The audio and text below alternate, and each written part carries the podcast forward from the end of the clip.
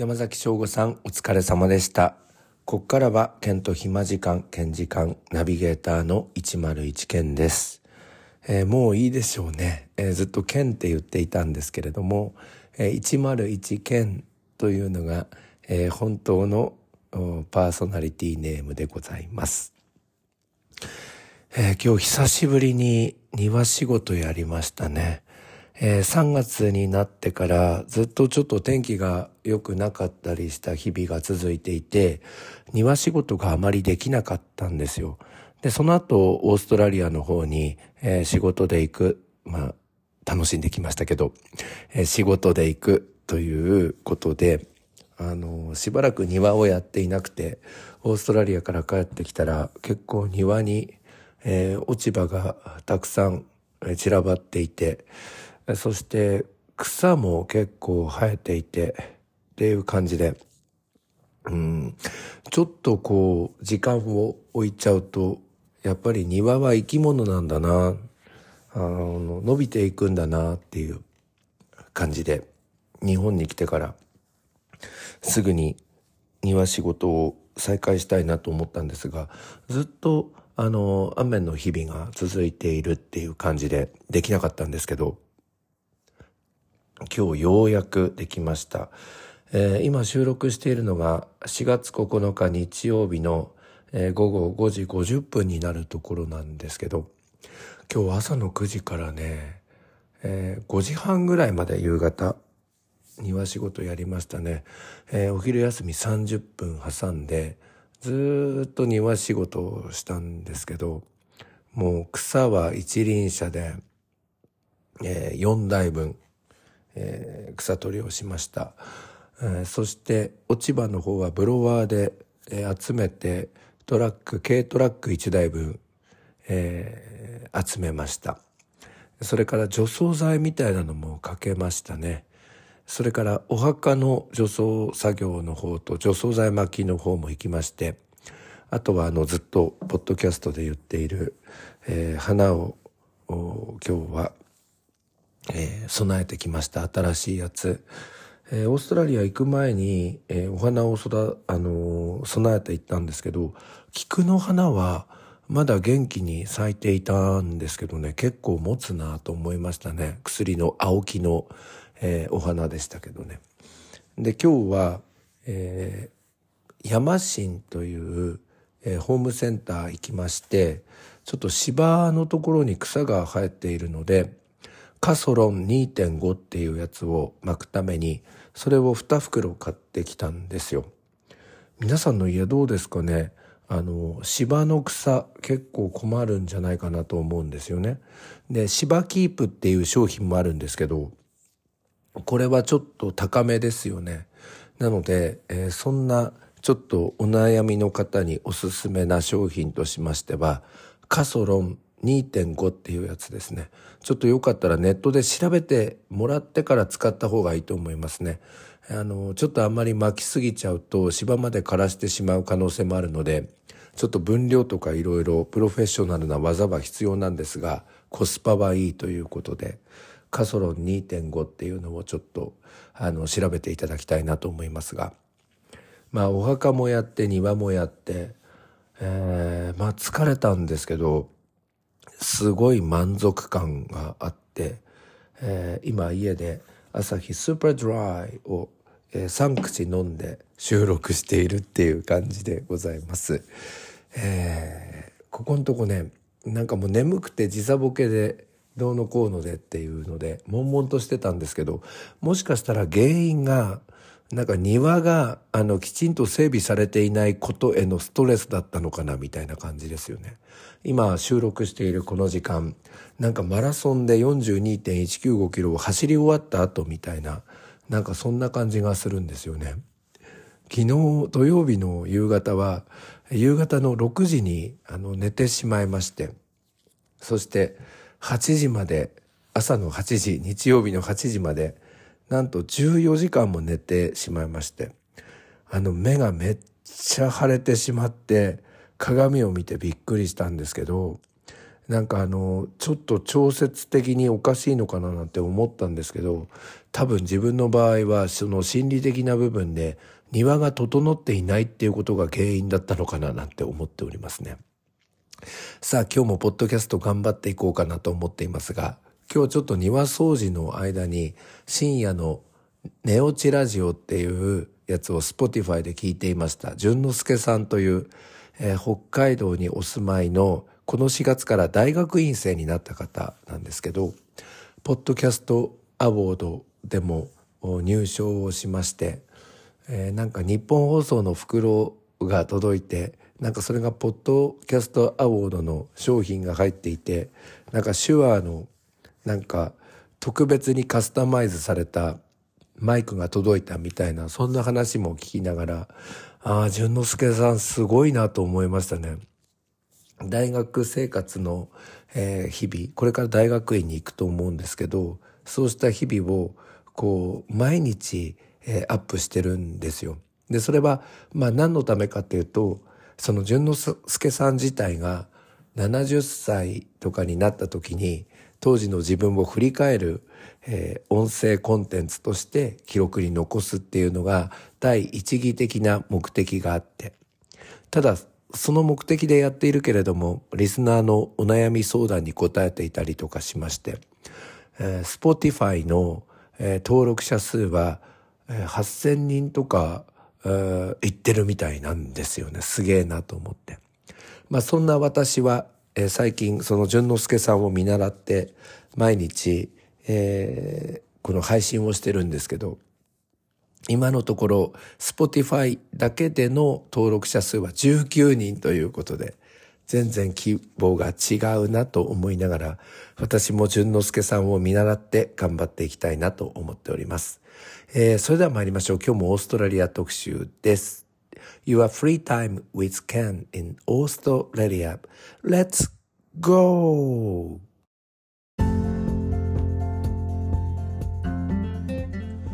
改めましてこんばんはケント暇時間兼時間ナビゲーターのケンです、えー、昨日エージェントから、えー、連絡がありまして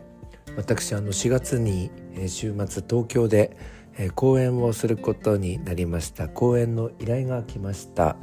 新宿で、えー、講演をさせていただくということでまあ、今回のオーストラリアのプログラムを踏まえましてコロナ後になるのかな？の、えー、ホームステイプログラムがどんな形になるのかそしてオーストラリアの今はどうなのかオーストラリアの人たちが、えー、私たち日本人をどう受け入れてくれているのかという、えー、タイトルはオーストラリアン・ホスピタリティということで、えー、変えないんですけれどもちょっと中のコンテンツを変えていこうかなと思いまして、え、このポッドキャストを撮り終わったらえー、新しいパワーポイントとレジュメをちょっと今夜は作っていこうかなと思っております。はい。えー、そんな形なんですけれども、私、えー、実はまた新しく7月の下旬からオーストラリアに飛ぶことになりそうでございます。7月30日から、えー、今度はブリスベンの方に、えー、飛んでいくような、えー、お話も進んでおりましてまたこの辺りはおいおいちょっとお話をさせていただこうかなと思っております。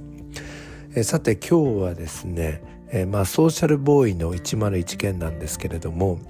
えー、オーストラリアのですね、えーと、現地の学校の先生、えー、奥さんがその現地のお世話になっていた学校の先生で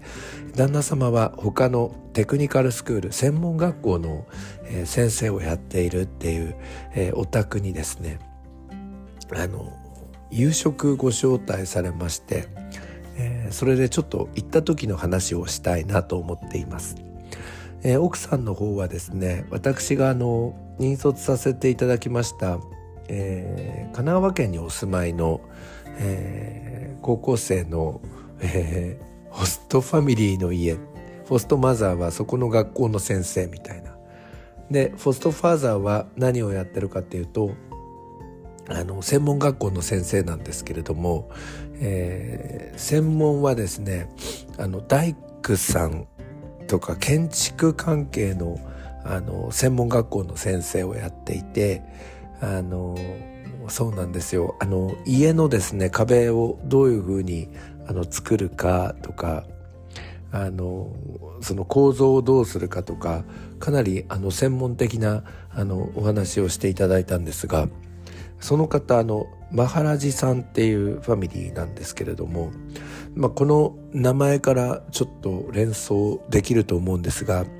インド系のオーストラリアの方なんですよ。でこのお二人のこのご夫婦の、えー、生まれはですねなんとフィジーなんですよ。でフィジーに生まれて育ってそして今はオーストラリアに住んでいるっていうバックボーンを持っているんですけど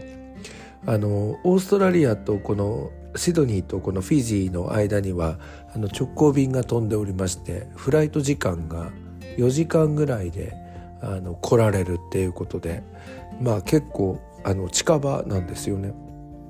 でなんかそのフィジーにどうしてそのインド系の方が住んでいるのかなみたいな話も伺ったんですけれどあの結構これ歴史的にあの深くてですねあのイギリスのですねインドってあの昔々ですよね。その方言ってたんですけど5世代前の話らしいんですけどあのイギリスの植民地時代があのインドってあったんですけどその時にあのサトウキビのプランテーションの契約労働者としてあのその祖先の方が先祖あの祖先の方がフィジーにあの移住し契約労働者としてえー、まあそのサトウキビのプランテーションをあの仕事をしていたっていうことがあったみたいなんですよ。まあそのマハラジャさんはマハラジさんはなんかその5世代前のあの祖先はスレイブとしてフィジーに送られたって言ってたんですけど奴隷っていう言い方してたんですけど、まあ、それが正しいかどうか分かんないんですけど契約労働者としての、まあ、役目があって、まあ、それを終えた後もまあインドに戻らずにあのフィジーにとどまったインド人の方だったみたいなんですよ。なので実際、えー、フィジーの人口全体の38%が現在もインド系の住民の方になっているそうで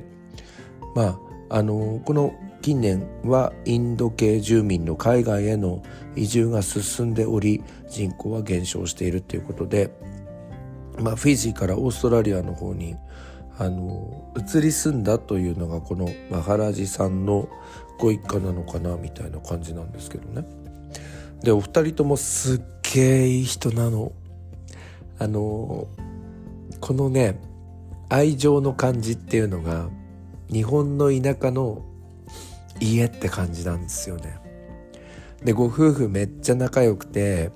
この馴れ初めを聞いたんですけどなんとお見合い結婚だったんですよ。でそのフィジーに住んでいる時もそのお父さんがすっごいあの厳しい方でもうお前はこの人と結婚しろみたいなでそのの女性っていうか今の奥さんホストマザーの方も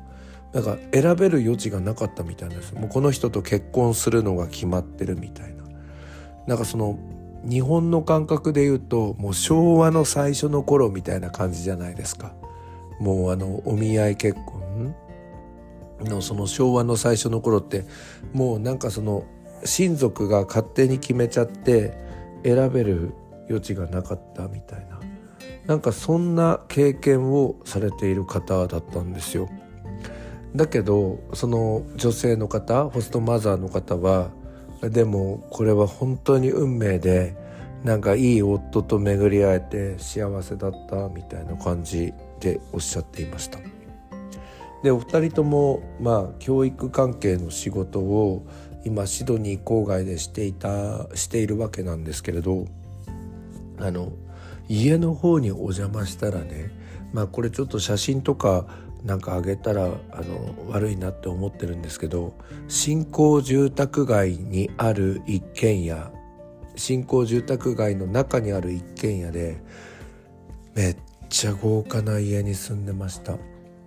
あの車はこのシャッターが自動で上がって車庫入れをするんですけれどもその車庫入れをすると中庭があるんですけどそこに止められるみたいな。で中庭はあの天然のこう芝があの敷かれてるんですけどその家のリビングから裸足で行けるみたいな。なんだこれみたいな感じで。で部屋の中もめちゃめちゃ案内していただいたんですよ。2階まで。でやっぱりその宗教とかをすごい大事にするあの家だったのでまあ日本でいう仏壇みたいなものとかも見せていただきながらいろいろ説明を聞いたりして。であの靴もやっぱりそのインド系の方なのかなんかちょっと分かんないんですけど靴を脱いでみたいな感じで。でご一家みんな裸足だったので私も靴下を脱いで過ごしたんですけど家に入った瞬間になんだろういい匂いしたんですよね。カレーの粉みたいな匂いすっごいスパイシーな匂いなんだけどそれがいい匂いでみたいなで結局あの私と日本から行ったエージェントの方と一緒にあのお邪魔したんですけど4時間ぐらいトータルでそこでごちそうになりながらくっ喋ってきましたよね。もうお客さんをもてなすっていうのが楽しみみたいな家で。でまあ最初にあの紅茶を振る舞っていただいてそれもめちゃめちゃうまくて。であとなんかさつまいもみたいなものも出てそれもなんか日本の味に似ていて。でそれからいろいろお飲み物とか出していただいてずっと話が弾んで。でまあ高級な家なのでなんかテレビが YouTube にすごくあのすぐつながるからあの県の高校のホームページ見せてよみたいなことであの私が勤めている学校のホームページをそのマハラジさんの家のリビングの大型テレビに映して学校の説明をしたりとかしてなんか不思議な光景だななんて思ったんですよ。でまあ時間がもう9時もう10時近かったんですよね夜の。だからそろそろお邪魔しますよって言ったらそこから ディナーが始まったんです。すごいでしょ？いやいやまだあのメインが終わってないからまだ待ってみたいな感じでそれで今度え席をダイニングの方にダイニングテーブルの方に移ってそこからディナーが始まったんですけどカレーがですね全部で4種類。あと手作りのナンが出て香辛料とかもいろいろあっていただいたんですけどそのマハラジさんの家の人たちはみんな手で食べていたんですけど私はちょっとその手で食べるのがちょっと慣れていないもんですからあのフォークと,、えー、とスプーンでいただいたんですけどそこでいただいたカレーがねめっちゃんこうまかったんです。あのいろんなそのまあ日本にもあの本格的なインドとかネパールのカレー料理店ってあるじゃないですか。そこのもすっげえうまいのつくば市内にいろいろあるんですけどなんかそれのそれの次かそれと同じかそれよりちょっと上かぐらい拮抗するぐらいなんだろうそこに家庭の独特の味みたいなのが入っててめっちゃうまくてまあ夜の10時過ぎでだいぶその前菜みたいなアパタイザーのところでお腹いっぱいになっていたんですけどめちゃめちゃ食べてきましたね。でもうお腹いっぱいだからもう大丈夫ですって言っても奥さんの方が「can eat more」とかって言ってもっと食べなさいっていうのをすごい目を大きくしてなんかおっかねえ感じで言うんですよ。それってあの茨城あるあるでなんかあの遠慮しないで食べてつっついてもっと食べてつっついてダメだよもっと食べてよみたいにあのやる。あの茨城のあのババアたちの感覚と似てんですよ。だからその心がすごいその茨城の田舎のババアと似てババアっていうかおばあ様たちと似てると思ってなんかそれに応えてなんか期待に応えていっぱい食べちゃったんです。でもそれでも余ってそしたらタッパーに全部入れてくれたんです。ナンもそうだしカレーもまあ2種類余ったんですけど2種類全部入れてくれて。でしかもあのなんかあの長細いあのご飯あるじゃないですか。ちょっとなんかあのパサパサしたやつ。あのカレーにめちゃめちゃ合うんですけど。それも全部タッパーに入れてくれて。明日のランチこれにしなさいみたいな感じで。もう食べきれないくらいのカレーとあのそのライスとナンをくれたっていう感じでいっぱいお土産をもらってあの帰って帰りました。今私あのマハラジさんあのフォストファーザーの方とはなんと LINE がつながっておりますのでいつでも回線をつなぐことができるのでまあ後日機会があったら是非私のポッドキャストに出てもらいたいななんて思っていますね。結構ねこのオーストラリアの人の心意気っていうのが茨城のなんかじじばばの感じまあ言い方悪いですね。おじいさんおばあさんのあのあったかいもっと食べろよ。ダメだよもっと食べろよ。なんでつっついてとかって言ってるあの感覚と似ていてなんか通ずるものあるな北半球と南半球離れてるけど通ずるものあるななんて思ったひとときでした。